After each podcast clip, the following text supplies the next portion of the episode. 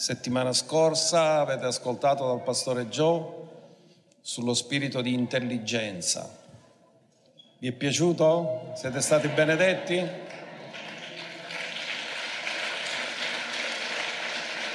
Oggi vogliamo parlare dello spirito di consiglio, il consiglio di Dio. E vogliamo questa mattina renderci conto che non sempre stiamo sfruttando al massimo il consigliere che abita dentro di noi. Stamattina facevo questo esempio, che a volte abitiamo nella stessa casa ma non parliamo, e lui abita dentro di noi ma non sempre gli parliamo e gli sottomettiamo le cose. Così stamattina saremo stimolati a consultarlo sempre di più. Vogliamo alzare le mani e onorarlo. Padre, ti onoriamo. Gesù, ti onoriamo. Spirito Santo, ti onoriamo. Abbiamo piena consapevolezza che dobbiamo crescere molto e che dobbiamo ancora di più avere rivelata la verità della tua parola. Questa mattina ti chiediamo, apri la nostra mente come hai fatto con i discepoli sulla via di Emmaus, per intendere le scritture. Facci comprendere che ci sono tutte le risorse perché possiamo vivere nella vittoria, e ti chiediamo di darci la tua grazia ancora in questo giorno, perché la verità della tua parola possa portare risposte e soluzioni divine nella nostra vita, nel nome di Gesù. Amen e amen.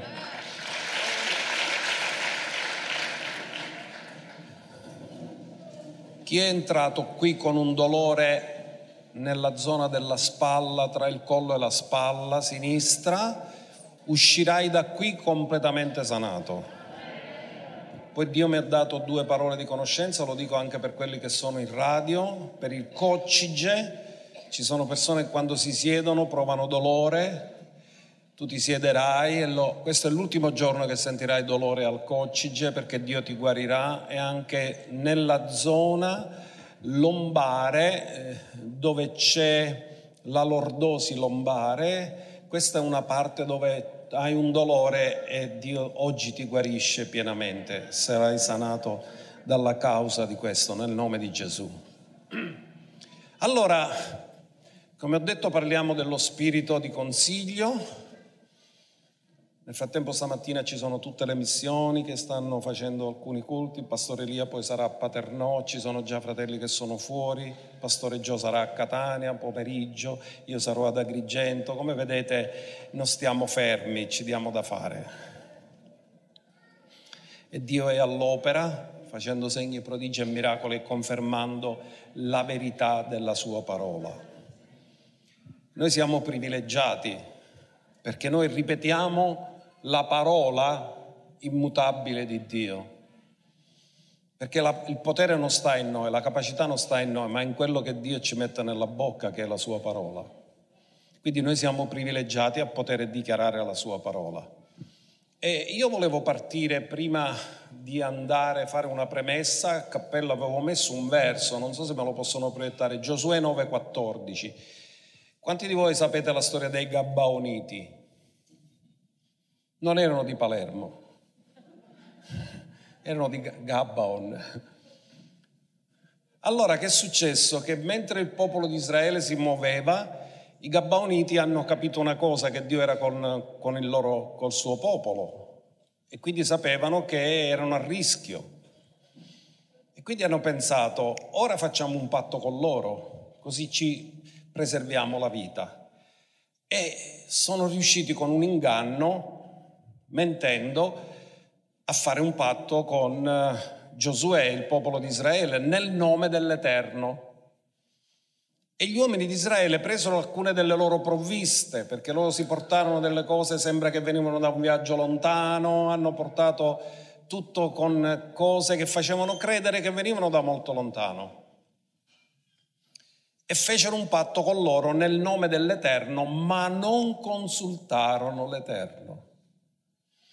Perché se avessero consultato Dio, Dio avrebbe rivelato che c'era un inganno dietro. Ma poiché hanno fatto un patto nel nome dell'Eterno, poi Dio disse: avete fatto il patto, ora rispettatelo, perché l'avete fatto nel mio nome. Quindi anche se non mi avete consultato, l'errore che avete fatto lo dovete onorare, perché avete fatto un patto nel mio nome. Così che i Gabaoniti furono inseriti in mezzo al popolo di Israele. Li usarono come spaccapietre, portatori d'acqua, lavori umili, ma loro hanno avuto la vita preservata, anche se con un inganno. E la scrittura nota: questo è avvenuto perché non consultarono l'Eterno, non chiesero consiglio a Dio. Quindi questo ci deve fare riflettere, perché se andiamo a vedere nel corso della nostra vita, io riconosco di avere fatto errori, e quando ho fatto errori mi rendo conto che li ho fatti perché non l'ho sottomesso a Dio. Quando ho fatto cose buone è perché sono venute direttamente da Dio, ho dato a Dio l'opportunità di parlarmi, di guidarmi, di consigliarmi. Ma quando ho fatto errori, a volte li facciamo in fretta, facciamo decisioni senza riflettere, senza pensare, senza pregare, a volte poi ne piangiamo le conseguenze di tutto questo, come è successo al popolo di Israele. Quindi oggi saremo risvegliati a essere incoraggiati a consultare il Signore per ogni cosa, affinché il suo consiglio fluisca nella nostra vita. Partiamo da dove il Signore ci ha ispirato per questa miniserie, che continueremo fino alla fine, parlando dei 7 fiumi, che sono i 7 spiriti di Dio. E partiamo da Giovanni 7, 38 e 39, che nell'ultimo giorno, il giorno della grande festa dei tabernacoli, Gesù si alzò in piedi ed esclamò: chi crede in me, come ha detto la scrittura, da dentro di lui sgorgeranno fiumi di acqua viva. Ognuno dica fiumi. Abbiamo imparato che questi fiumi sono i 7 spiriti di Dio. Ora egli disse questo dello Spirito che avrebbero ricevuto coloro che avrebbero creduto in Lui. Lo Spirito Santo infatti non era ancora stato dato perché Gesù non era ancora stato glorificato. Poi a Pentecoste lo Spirito è stato dato e con lo Spirito ci sono stati dati i fiumi di acqua viva. Questi fiumi di acqua viva scorrevano nel ministero di Gesù e hanno portato lui ad avere successo in tutte le cose. Così lui ci vuole dire che quando lo Spirito Santo viene dentro di noi, noi abbiamo questa stessa potenzialità e tutti questi fiumi si possono manifestare attraverso di noi, in noi, per prendere la somiglianza di Cristo Gesù. Sapete una cosa? Gesù non ha mai pensato che non c'era soluzione per qualcosa. Mai dovremmo pensare che Dio non ha soluzioni. Dio ha sempre soluzioni divine. E una delle cose che ho imparato a fare, quando io faccio consulenza, ne faccio molto spesso, a me piace che la consulenza non finisce con un consiglio mio, a me piace che noi preghiamo. È una delle cose per cui preghiamo: Signore, dacci la soluzione divina. Non vogliamo una soluzione umana, vogliamo una soluzione divina. E la soluzione divina normalmente è per il bene di tutti, non è per favorire qualcuno in particolare, ma procaccia il bene per tutti quanti. Quindi riprendiamo Isaia 11, verso 2, dove sono elencati le 7 caratteristiche operative dello Spirito Santo, fiumi. Lo Spirito dell'Eterno riposerà su di lui, spirito di sapienza e di intelligenza, spirito di consiglio, quello di cui parleremo oggi. Poi c'è di potenza, di conoscenza, di timore dell'Eterno. È una serie molto interessante che vogliamo continuare e vogliamo partire con un verso del Salmo 16, verso 7. Salmo 16, verso 7, il salmista disse, perché ne aveva gustato i benefici: io benedirò l'Eterno che mi... Allora, se lui ha potuto benedire Dio che è stato consigliato da Dio, anche tu e io possiamo benedire Dio che ci consiglia. Diciamolo di nuovo, io benedirò l'Eterno che mi consiglia. Il mio cuore mi ammaestra anche di notte. In altri termini, lui ci consiglia attraverso l'uomo interiore. Però è interessante che il salmista non disse io benedirò l'Eterno che mi comanda. Qual è la differenza tra un comando e un consiglio? Che al comando puoi dire solo sì o no. Con il consiglio c'è la saggezza, la sapienza, l'esperienza paterna che ti viene data e che ti viene data per riflettere, per meditare, per confrontarlo con quello che tu avresti pensato di fare, per poi scegliere che il suo consiglio è meglio del tuo pensiero. Quindi in altri termini Dio cosa fa? Quando ti consiglia ti aiuta in un processo di crescita perché ti porta a riflettere che il consiglio di Dio è sempre meglio del nostro. Io benedirò l'Eterno che mi consiglia, il mio cuore mi ammaestra anche di notte. Ora c'è in Isaia 9, il profeta Isaia verso 5, una cosa che è meravigliosa, che è assolutamente una profezia messianica perché parla di Gesù senza ombra di dubbio. E dice un bambino ci è nato, un figlio ci è stato dato. Quanti di voi sapete che Gesù si faceva chiamare il figlio dell'uomo? Il bambino, ma è il figlio dell'uomo. Sulle sue spalle riposerà l'impero. Notate come Isaia dice, non dice, quando noi parliamo di spalle, di responsabilità, lo sappiamo che significa peso. Noi diciamo tutto grava sulle mie spalle. Invece il linguaggio di Dio è che non grava sulle spalle, riposa sulle sue spalle. Perché nelle sue spalle c'è stabilità. Riposerà l'impero e sarà chiamato consigliere ammirabile. Ognuno dica consigliere ammirabile. Guardate di che cosa parla di Gesù, come viene chiamato. La prima cosa che si dice di lui: sarà chiamato consigliere ammirabile. E andando a studiare nel testo originale ebraico, la parola ammirabile significa uno che fa atti potenti e atti miracolosi, quindi diventa ammirabile per i suoi atti perché fa atti potenti, miracolosi, soprannaturali. Ma a me è piaciuto molto di più tradurre consigliere ammirabile con stratega straordinario, stratega straordinario. In altri termini, lui ha sempre le strategie per portarti alla vittoria. E voglio darvi un incoraggiamento perché molto spesso le persone quando vedono circostanze difficili si scoraggiano, non vedono soluzioni, pensano non c'è più niente da fare, non possiamo farci nulla, le cose sono così. No, vi voglio dire una cosa, lo stratega straordinario ha sempre soluzioni. Consigliere ammirabile, stratega straordinario. Ora, tutti noi passiamo difficoltà nella vita. E io vi dico una cosa, non conosceremmo un Dio di miracoli se non avessimo problemi. Perché se non ci sono problemi non c'è bisogno di miracoli. Se non ci fossero malattie non ci sarebbe bisogno di guarigione. Se non ci fossero difficoltà non ci sarebbe bisogno di aiuto.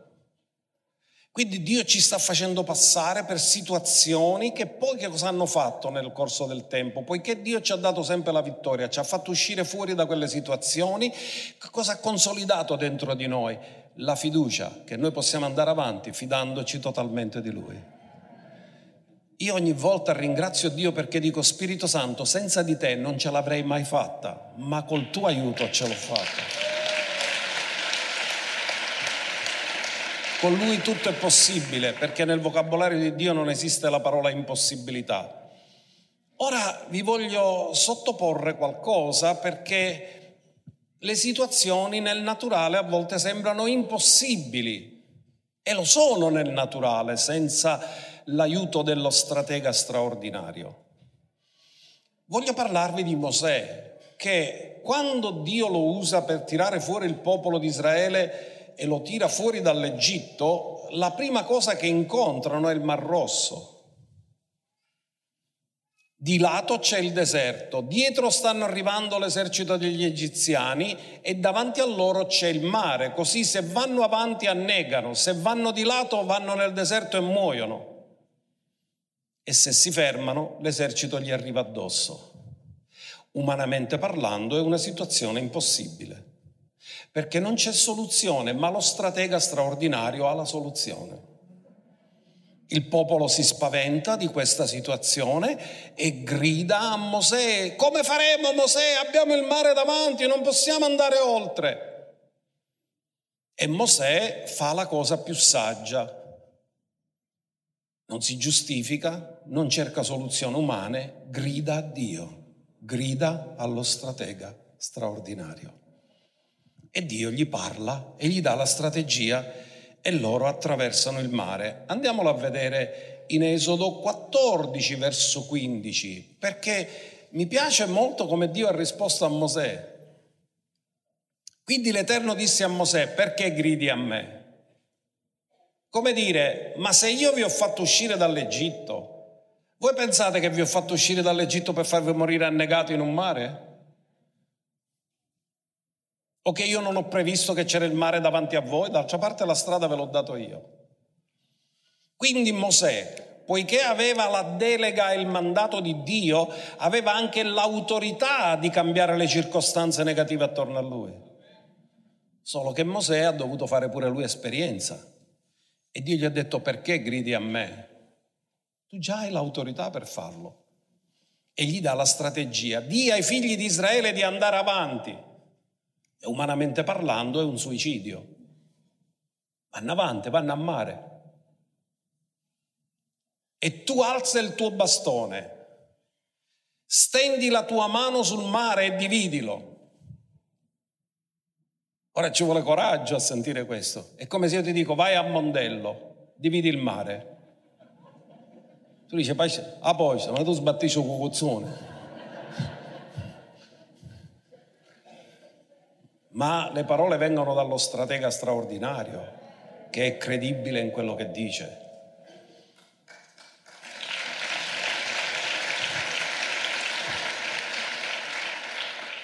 Alza il tuo bastone.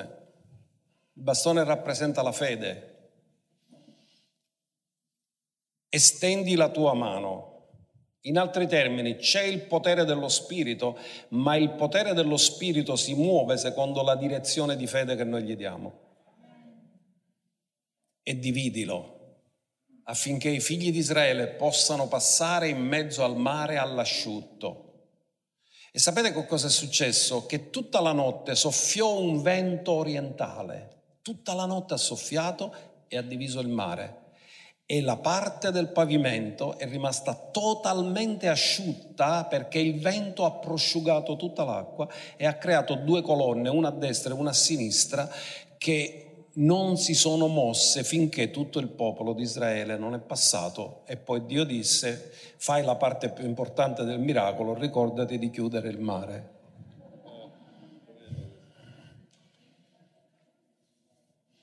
Perché sennò sarebbero passati pure gli egiziani per l'asciutto. Quindi lo stratega disse quello che dovevano fare, e il mare, che per loro il mare aperto è stato mezzo di salvezza, per i nemici è diventato mezzo di morte, perché ogni arma fabbricata contro il popolo di Dio non prospererà.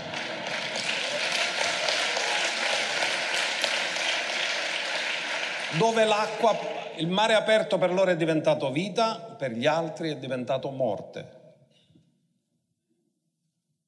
Perché era la strategia di Dio per tirarli fuori, era il suo piano. Un personaggio che io amo molto, e credo anche voi, è Davide. E la caratteristica di Davide, all'opposto di quella di Saul, è che Saul faceva tutto di testa sua, senza consultare mai il Signore, e Davide non faceva mai nulla di testa sua, ma in ogni cosa consultava il Signore. e il Signore gli dava strategie diverse secondo la situazione. Ora vi voglio sottoporre due episodi dove c'è la battaglia contro lo stesso popolo e i Filistei. Guardiamolo subito in 2 Samuele 5, verso 19, perché troviamo l'attitudine corretta che ha avuto Davide, perché dice che quando fu unto, appena Davide fu unto re, i Filistei vennero contro di lui, perché il nemico ha paura dell'unzione. E hanno pensato, se questo si fortifica poi non possiamo fare niente, quindi cerca di attaccarti negli inizi, il nemico cerca di attaccarti negli inizi, ti attacca negli inizi della conversione, ti attacca negli inizi di qualcosa nuovo, ti attacca poco prima che ti arriva una cosa grande, lui cerca di attaccare, ma Davide sapeva cosa fare, poiché è l'uomo dal cuore verso Dio. Dice Davide, quando gli dissero ci sono i Filistei che si sono schierati in battaglia, Davide non ha guardato i nemici, ha guardato Dio. Allora Davide consultò l'Eterno dicendo, devo salire contro i Filistei? E poi gli fa un'altra domanda, li darai tu nelle mie mani? Gli fa due domande, devo salire? Me li darai nelle mani? Mi darai la vittoria? Mi darai buon successo? E il Signore gli risponde, lo stratega straordinario, gli dice, sali perché darò certamente i Filistei nelle tue mani. E così è avvenuto, Davide è andato in battaglia, li ha sconfitti, Dio gliel'ha dato nelle mani e ha ottenuto vittoria. Ma dopo questa vittoria i Filistei non si sono rassegnati, hanno pensato ritorniamo di nuovo a fare battaglia verso di lui. E hanno cambiato modalità. E nel verso 23, sempre dello stesso capitolo, Davide poteva dire, bene, siccome già la prima volta Dio mi ha detto di salire, è inutile che glielo chiedo la seconda volta, stesso nemico, quindi non ho bisogno di chiedere. No, Davide aveva l'attitudine corretta, perché lui ha detto, quella strategia ha funzionato per quella volta, ma ora chissà che Dio non ha un'altra strategia. E Davide consultò di nuovo l'Eterno.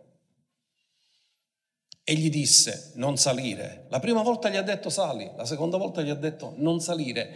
Aggirali alle spalle, piomba su di loro di fronte ai balsami. Gli dice il luogo e gli dice che la strategia è cambiata. Stavolta non deve salire di fronte, gli deve andare dietro. E dove deve andare? Di fronte ai balsami. E poi dice quando sentirai rumore di zoccoli di cavalli sulle cime dei balsami che sono alberi, allora lanciati in battaglia perché l'Eterno è uscito davanti a te per combattere. Gli ha dato la sincronizzazione del momento in cui lui doveva entrare in battaglia perché doveva beneficiare dell'esercito soprannaturale. E Davide ha fatto esattamente così e ha ottenuto una grande vittoria. Ma qual è stata la saggezza di Davide? Che chiese il consiglio di Dio, consultò l'Eterno. Perché Giosuè fallì? Perché non consultarono l'Eterno. Non utilizzarono lo spirito di consiglio, non consultarono l'Eterno.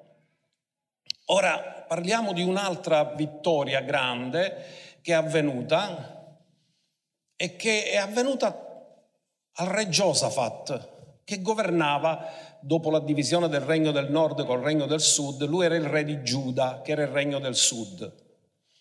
E a un certo punto gli arriva una pessima notizia. Tutti noi siamo soggetti a ricevere pessime notizie. Le pessime notizie arrivano a tutti, ma non tutti le sanno affrontare nella stessa maniera, nel modo giusto. E Giosafat, come ogni essere umano, quando gli arrivò la brutta notizia, ci sono 3 eserciti schierati contro di noi che sono una moltitudine rispetto al piccolo esercito che abbiamo noi. E lui ebbe paura. Quando ti dicono c'è una moltitudine schierata in guerra contro di noi, chiaramente non ti puoi rallegrare. Però fece una cosa, indisse un digiuno e cominciarono a cercare il Signore per avere la soluzione divina. Hanno detto, Signore, noi cerchiamo te, cerchiamo la tua faccia, tu hai la soluzione. Noi non abbiamo fatto niente di male a queste persone, perché stanno venendo contro di noi?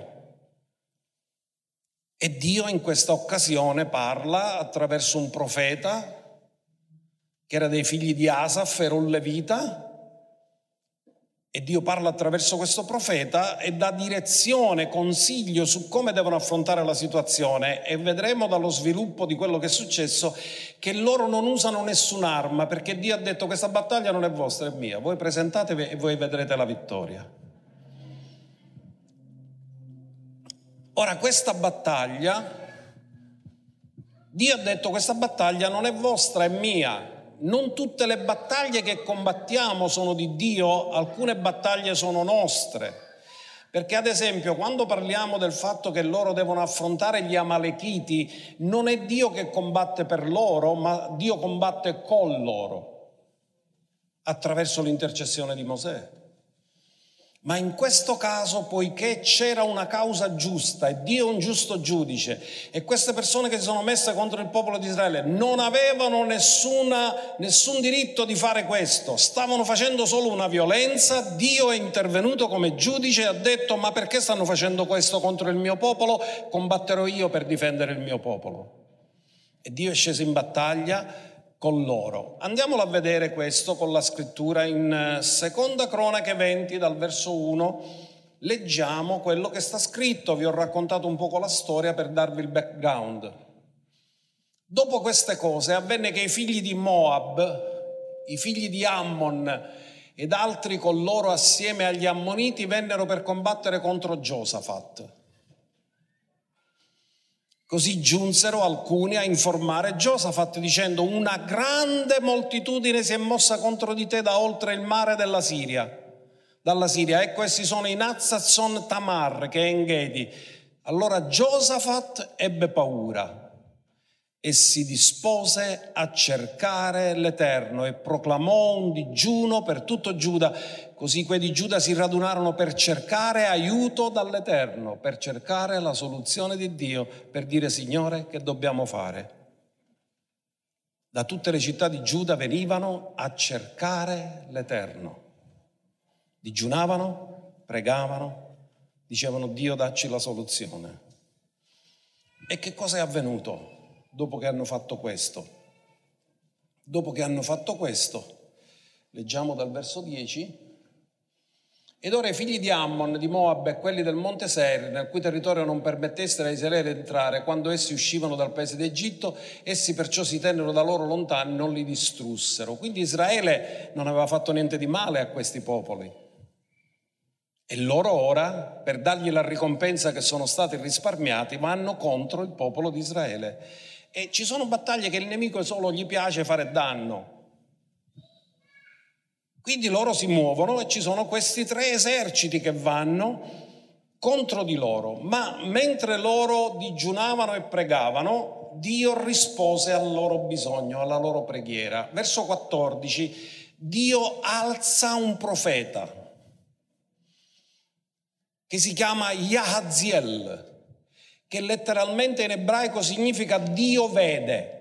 Questo profeta è un veggente, Dio vede, Dio ha visto la situazione e ha dato la soluzione. Allora nel mezzo dell'assemblea lo Spirito dell'Eterno investì Yahaziel, che significa Dio vede, figlio di Zaccaria, figlio di Benahia, figlio di Yeiel, figlio di Mattania, un levita dei figli di Asaf.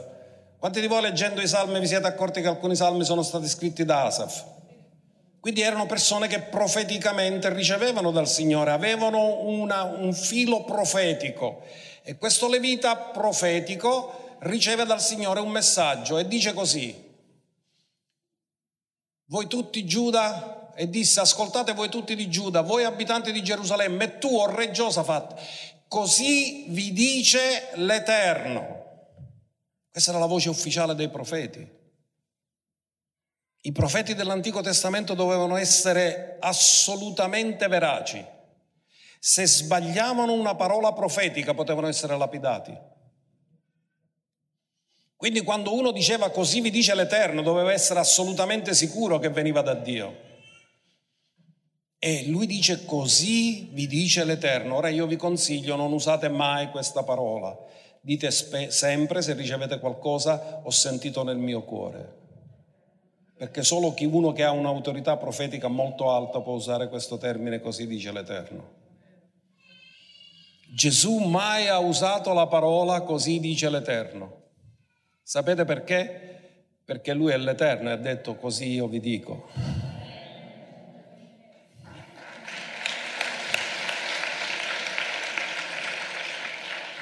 Quindi cosa dice? Non temete, perché erano spaventati. Non sgomentatevi a motivo di questa grande moltitudine, perché la battaglia non è vostra, ma è di Dio. E che cosa succede? Gli dà una strategia particolare il Signore, e questa strategia la troviamo nei versi successivi, e dice domani, quindi calmatevi, hanno ricevuto la parola profetica, l'hanno metabolizzata e hanno detto domani scendete contro di loro, ecco essi saliranno per la salita di Ziz, e voi li troverete all'estremità della valle di fronte al deserto di Yeruel. Non sarete voi a combattere in questa battaglia, prendete posizione, state fermi e vedrete la liberazione dell'Eterno che è con voi. O Giuda, o Gerusalemme, non temete e non sgoventatevi, domani uscite contro di loro perché l'Eterno è con voi. È un messaggio potente, preciso, chiaro, profetico, con direzioni molto chiare, con una strategia molto precisa, che poi il re mette in atto questa strategia molto precisa. E andiamo a vedere dal verso 20, perché loro lo fanno. E che cosa fanno? La mattina seguente si alzarono presto e partirono per il deserto di Tecoa.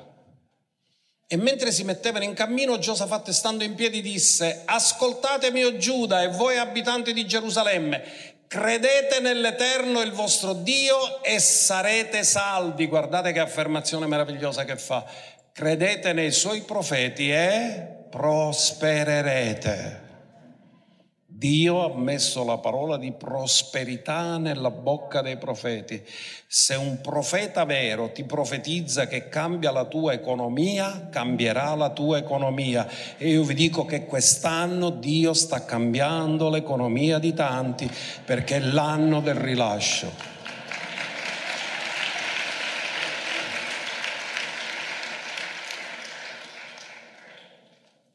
Verso 21.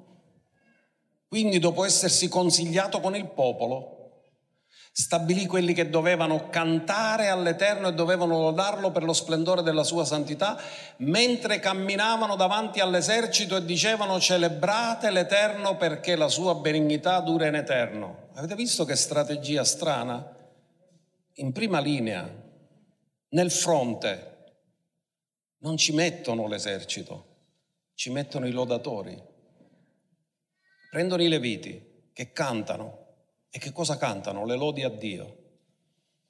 La lezione è questa, che le armi spirituali sono potenti nel cospetto di Dio a distruggere le fortezze, perché quando ti arriva una difficoltà la prima cosa che il nemico cercherà di fare è chiudere la tua bocca a lodare Dio, ma se nella difficoltà tu sai lodare Dio, le armi spirituali creano confusione nel campo del nemico.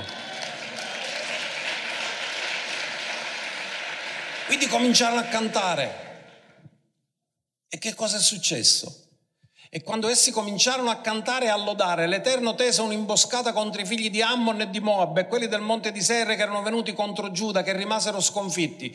I figli di Ammon e di Moab insorsero contro gli abitanti del monte Seir per votarli allo sterminio e distruggerli. Cioè erano venuti tutti e tre uniti per andare contro Giuda, ma quando Dio tese un'imboscata contro di loro, uno spirito di confusione è entrato nel campo e si sono scannati tra di loro.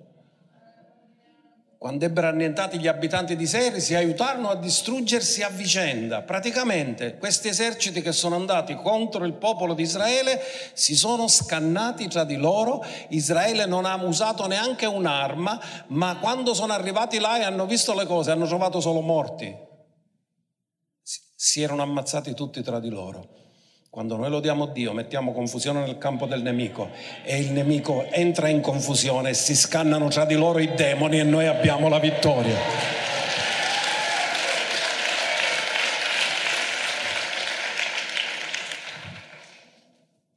Questo è quello che lo stratega straordinario ha fatto e loro hanno avuto una grande vittoria. Sono arrivati là, si sono presi solo il bottino. Non hanno dovuto fare niente, la battaglia l'ha combattuta il Signore. Consigli dello stratega straordinario. Mettono in prima fila i leviti cantori che lodano il Signore, perché vi dico una cosa, quando c'è la difficoltà, tutti noi l'abbiamo sperimentato, rimaniamo così impauriti che smettiamo di lodare Dio, ma è la cosa che dobbiamo fare, continua a lodare Dio perché tu sai che Dio ha una soluzione divina per te, non tappare la tua bocca, lodalo e Dio allontanerà le opere dei nemici contro di te.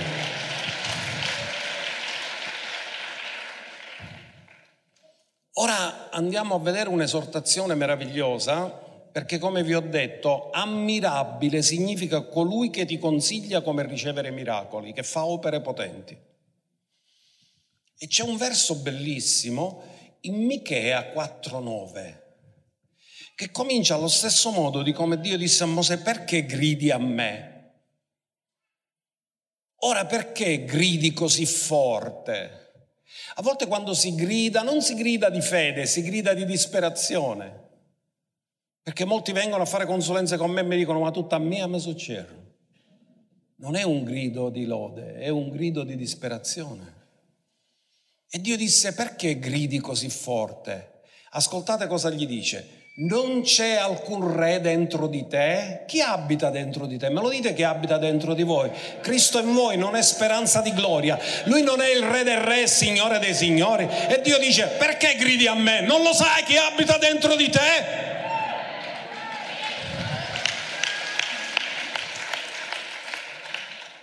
E poi guardate cosa dice a proposito del consigliere ammirabile: è forse perito il tuo consigliere?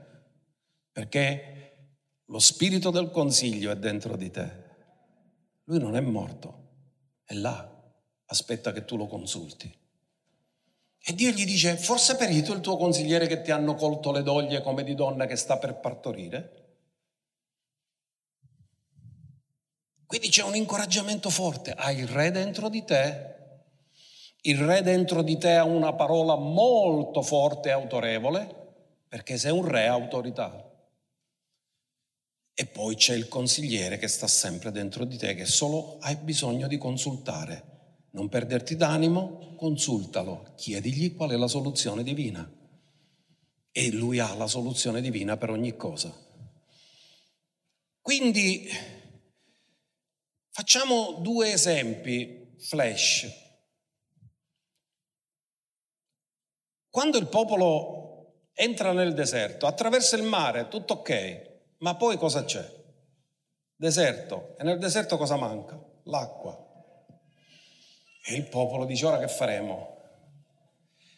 E Dio ha sempre le soluzioni divine, perché Dio aveva previsto che loro dovevano fare quel viaggio, quindi non è che se l'è scordato che nel deserto non c'è l'acqua. Quindi Mosè riceve istruzioni da Dio, lo stratega straordinario gli dà istruzioni. Leggiamolo in maniera flash da Esodo 17:6, perché noi non ci dobbiamo dimenticare che Dio, la sua presenza non ce la fa mancare mai, che se Dio ti ha coinvolto in un piano suo non ti lascia solo, non ti lascerà, non ti abbandonerà mai. L'Eterno disse a Mosè: passa davanti al popolo e prendi con te degli anziani di Israele, prendi anche nella tua mano il tuo bastone col quale percotesti il fiume. Ascolta bene, perché dice prendi il tuo bastone col quale percotesti il fiume? Quando lui ha percosso il fiume sono successe cose miracolose, le piaghe, vi ricordate? In altri termini Dio gli ricorda: ricordati che già hai fatto, ti sono successe cose soprannaturali nella tua vita, non prendere le cose in maniera naturale, affrontale in maniera soprannaturale, come hai usato il bastone una volta, cioè perché tu hai usato la fede per ricevere guarigioni, miracoli, liberazioni, e Dio ti dice: non te lo sei scordato che tu hai usato già la tua fede, il tuo bastone per ottenere risposte e miracoli? La stessa fede, lo stesso bastone ce l'hai ancora per ottenere altri miracoli.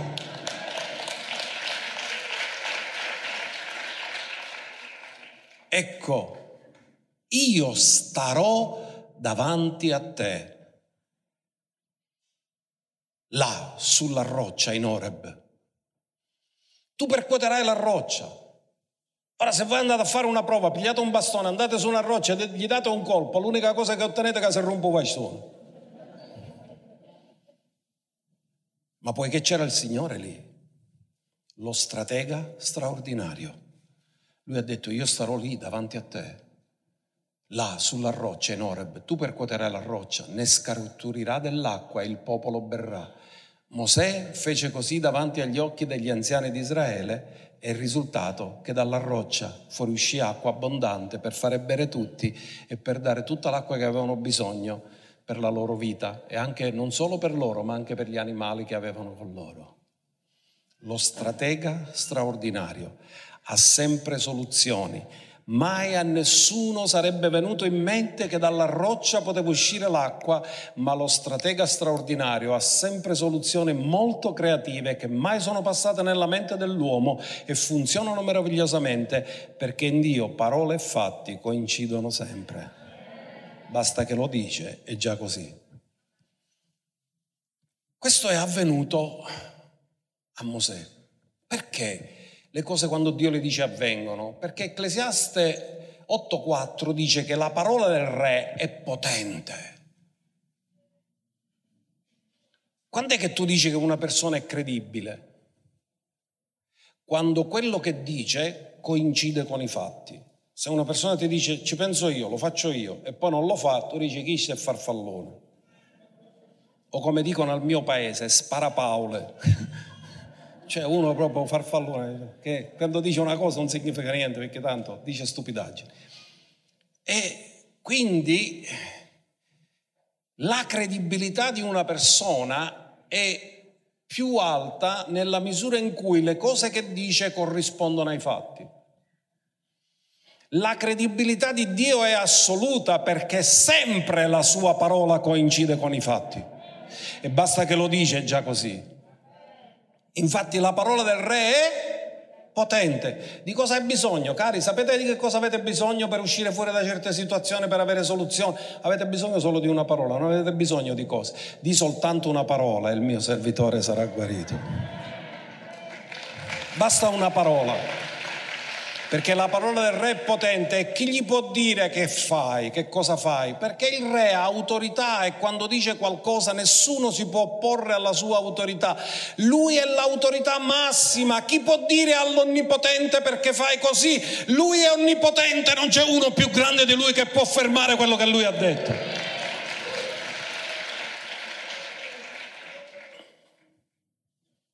Ora troviamo un consulente finanziario che consiglia a Isacco di non fare quello che aveva fatto suo padre Abramo. Sapete, ai tempi di Abramo c'era stata una carestia, e quando ci fu la carestia tutti hanno cercato una soluzione umana. Se ne andavano in Egitto, perché in Egitto c'è il grande fiume Nilo, e dove c'è acqua non c'è mai carestia.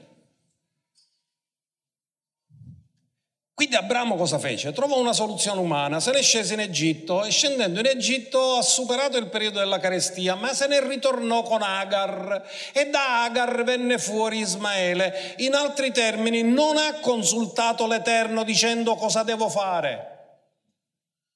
Ha trovato una soluzione umana. È come quando i nostri compaesani siciliani, nel tempo della crisi, che facevano? Si pigliavano la valigia di cartone e partivano tutti per l'America. Perché non credevano che qua ci potesse essere un futuro? Ma quando Dio ti mette in un posto, non ti mette in quel posto per farti fuggire, ma per benedirti nel posto dove ti ha messo. E quando arrivano le difficoltà non devi smuoverti, devi stare fermo. Quindi guardiamo quello che avviene in Genesi 26, perché ora Dio gli dice: non fare lo stesso errore di tuo padre. Imita la sua fede, ma non imitare i suoi errori. Lui non mi ha consultato. Ora ci fu una carestia nel paese, oltre alla precedente carestia che c'era stata ai tempi di Abramo. Poi Isacco andò da Abimelech, re dei Filistei, a Gerar. Allora l'Eterno gli apparve e gli disse: non scendere in Egitto, rimani nel paese che io ti dirò. Soggiorna in questo paese e io sarò con te e ti benedirò, perché io darò a te e alla tua discendenza tutti questi paesi e manterrò il giuramento che feci ad Abramo tuo padre. Abramo non consultò Dio. Dio si presenta a Isacco e gli dice: non fare lo stesso errore di tuo padre, non scendere in Egitto, stai qua, ti benedirò qua. Allora sapete qual è la lezione grande che Dio ha voluto insegnare a Isacco? La sorgente non è nell'Egitto, sono io la tua sorgente. La sorgente non è umana, la sorgente non è in questo mondo, la sorgente è nell'Iddio Onnipotente.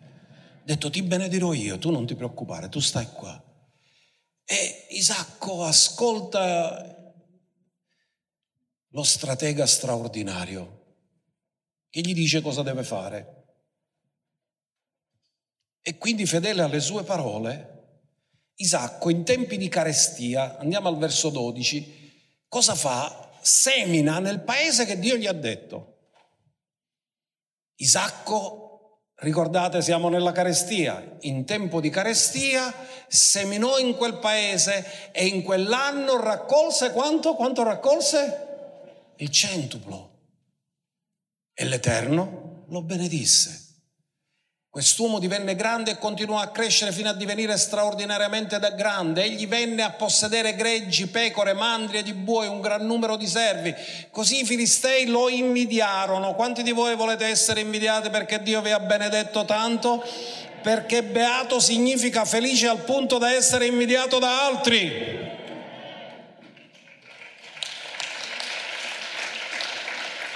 Perciò i Filistei turarono, riempendoli di terra, tutti i pozzi che i servi di suo padre avevano scavati al tempo di Abramo suo padre. Cioè, come diremmo noi in palermitano, ci facevano i sciurusarie, ci attuppavano i pozzi. E loro pensavano: ce lavamo l'acqua. Ma cosa è successo? Che Dio gli diede la capacità che dovunque scavava, gli altri non trovavano acqua, ma lui la trovava. E guardate, andiamo a vedere il verso 16.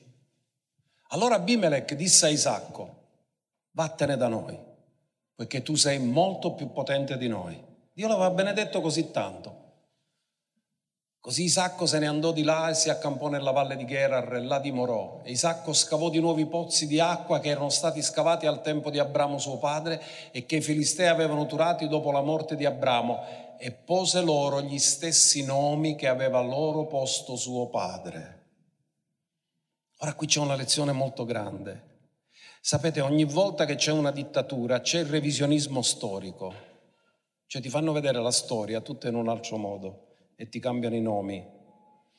Ma quando invece viviamo per fede e imitiamo la fede degli altri, usiamo lo stesso linguaggio di fede che chi ci ha preceduto ha usato. Quindi ridiede gli stessi nome. Abramo l'aveva ricevuto per rivelazione divina e lui si è ricordato che era stato consigliato da Dio e ha detto: come Dio ha detto a mio padre, così io ripercorro le stesse orme di mio padre. E che cosa succedeva? Che dove lui scavava, i servi di Isacco scavarono nella valle e vi trovarono, che cosa hanno trovato? I fiumi di acqua viva, un pozzo di acqua viva. Tutti scavavano e non trovavano niente. I servi di Isacco scavavano e trovavano delle sorgenti meravigliose, trovarono un pozzo di acqua viva. Ora questo perché è avvenuto? Perché c'è lo stratega straordinario, il consigliere ammirabile, che gli ha detto: non scendere in Egitto, quella poteva essere la via più facile. No, ti benedirò nel posto dove ti ho costituito. Stai là, perché la sorgente della tua benedizione, della tua prosperità non è quello che fai tu, è il fatto che io sono con te e ti benedirò. Alza le tue mani questa mattina e digli: Signore, tu sei il mio pastore e nulla mi mancherà. La sorgente della benedizione e della prosperità non sta nella mia capacità né nella mia fatica, ma sta nel fatto che tu sei il mio pastore e nulla mi mancherà. Dillo forte: il Signore è il mio pastore, nulla mi mancherà. Lui è la mia sorgente.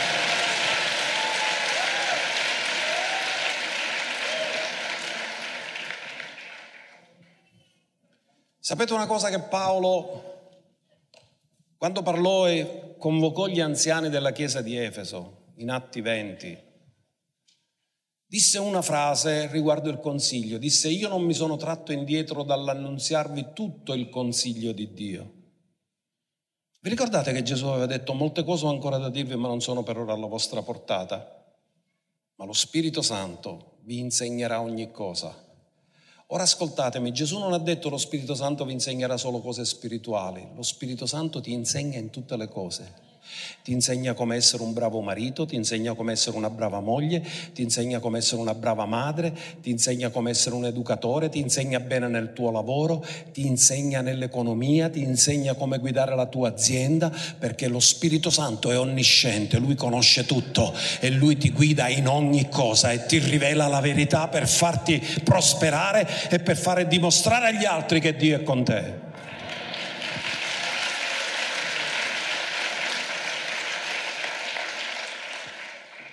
Questa mattina mi sento nel cuore di onorare la memoria di un nostro fratello storico, fratello Guido Bortolin.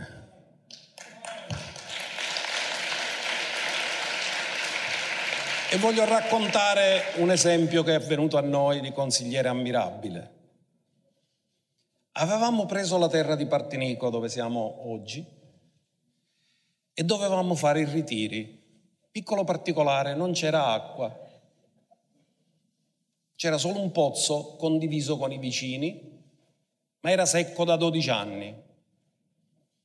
E quando ci siamo informati hanno detto: no, in quel pozzo non c'è una goccia d'acqua da 12 anni.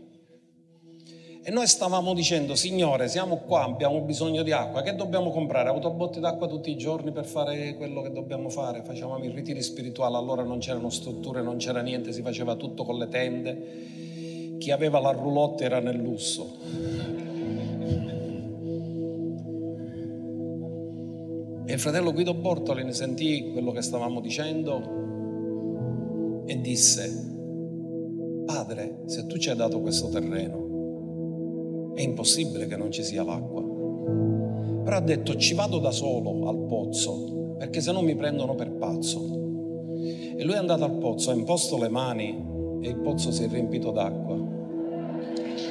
E l'acqua è durata tutto il tempo che siamo stati là. E i vicini dicevano: ma non c'è mai stata acqua da 12 anni, com'è possibile che è spuntata l'acqua? Sapete quando il pozzo si è prosciugato? Quando ne abbiamo scavato un altro, ne abbiamo trovato acqua da un'altra parte, quel pozzo è ritornato secco. In altri termini, il consigliere ammirabile gli ha detto: prega e io rispondo al tuo bisogno.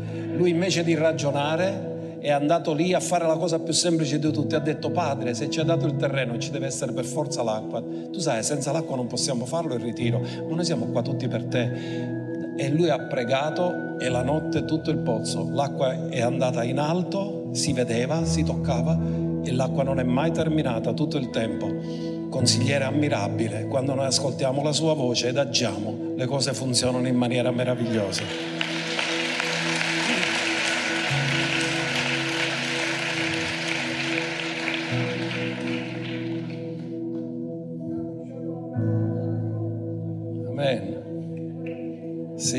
Ci sono tanti testimoni qua di quello che sto dicendo, lo sanno, perché tutti quanti abbiamo assistito a questo grande miracolo che Dio ha fatto. E poi è successo un'altra volta, quando eravamo a Maniace di Bronte. Non ci volevano dare l'acqua, ci hanno dato il terreno, il sindaco, però acqua non ce n'era e lui ha detto: acqua non ne abbiamo. E c'era un vicino che aveva il pozzo e lui ha detto: sì, però l'acqua serve a noi perché noi dobbiamo annaffiare i giardini. E il fratello Guido gli ha detto: facciamo una cosa, noi prendiamo l'acqua, se il livello dell'acqua quando ce ne andiamo è sceso, ve la paghiamo. Ma se il livello dell'acqua è salito, non vi dobbiamo dare niente. Quando ce ne siamo andati il livello dell'acqua era salito.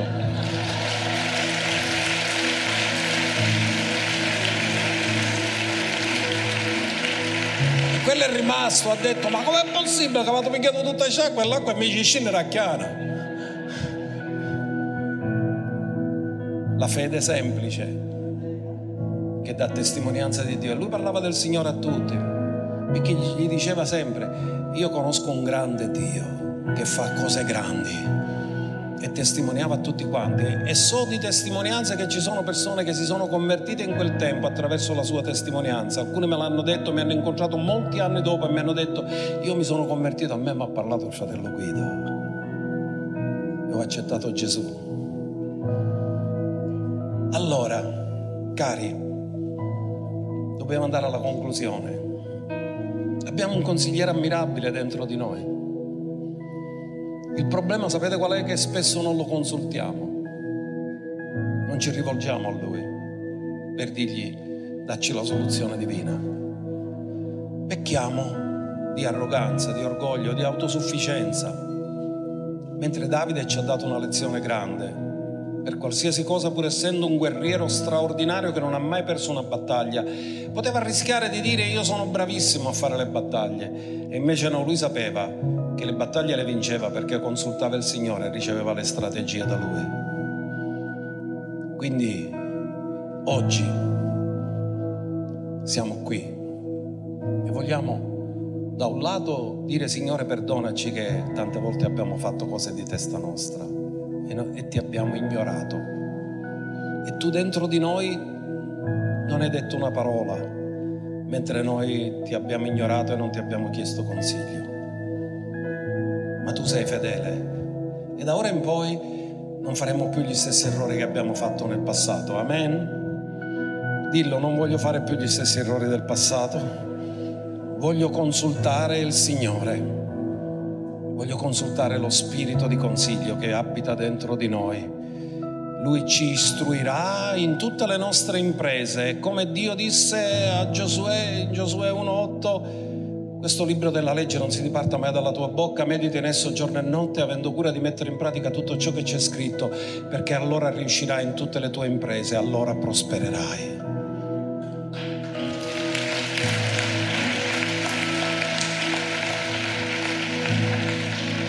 Quando seguiamo i Suoi consigli, Lui non solo ci dà la vittoria, ci conduce in trionfo.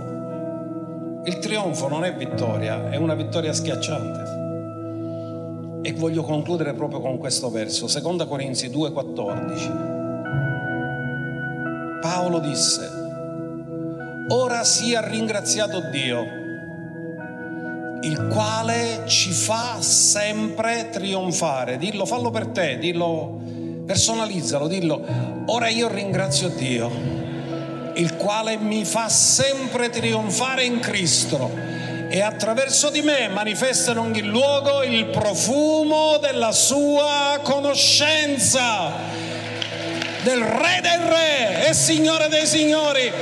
C'è un Re che vive dentro di noi, e il consigliere dentro di noi non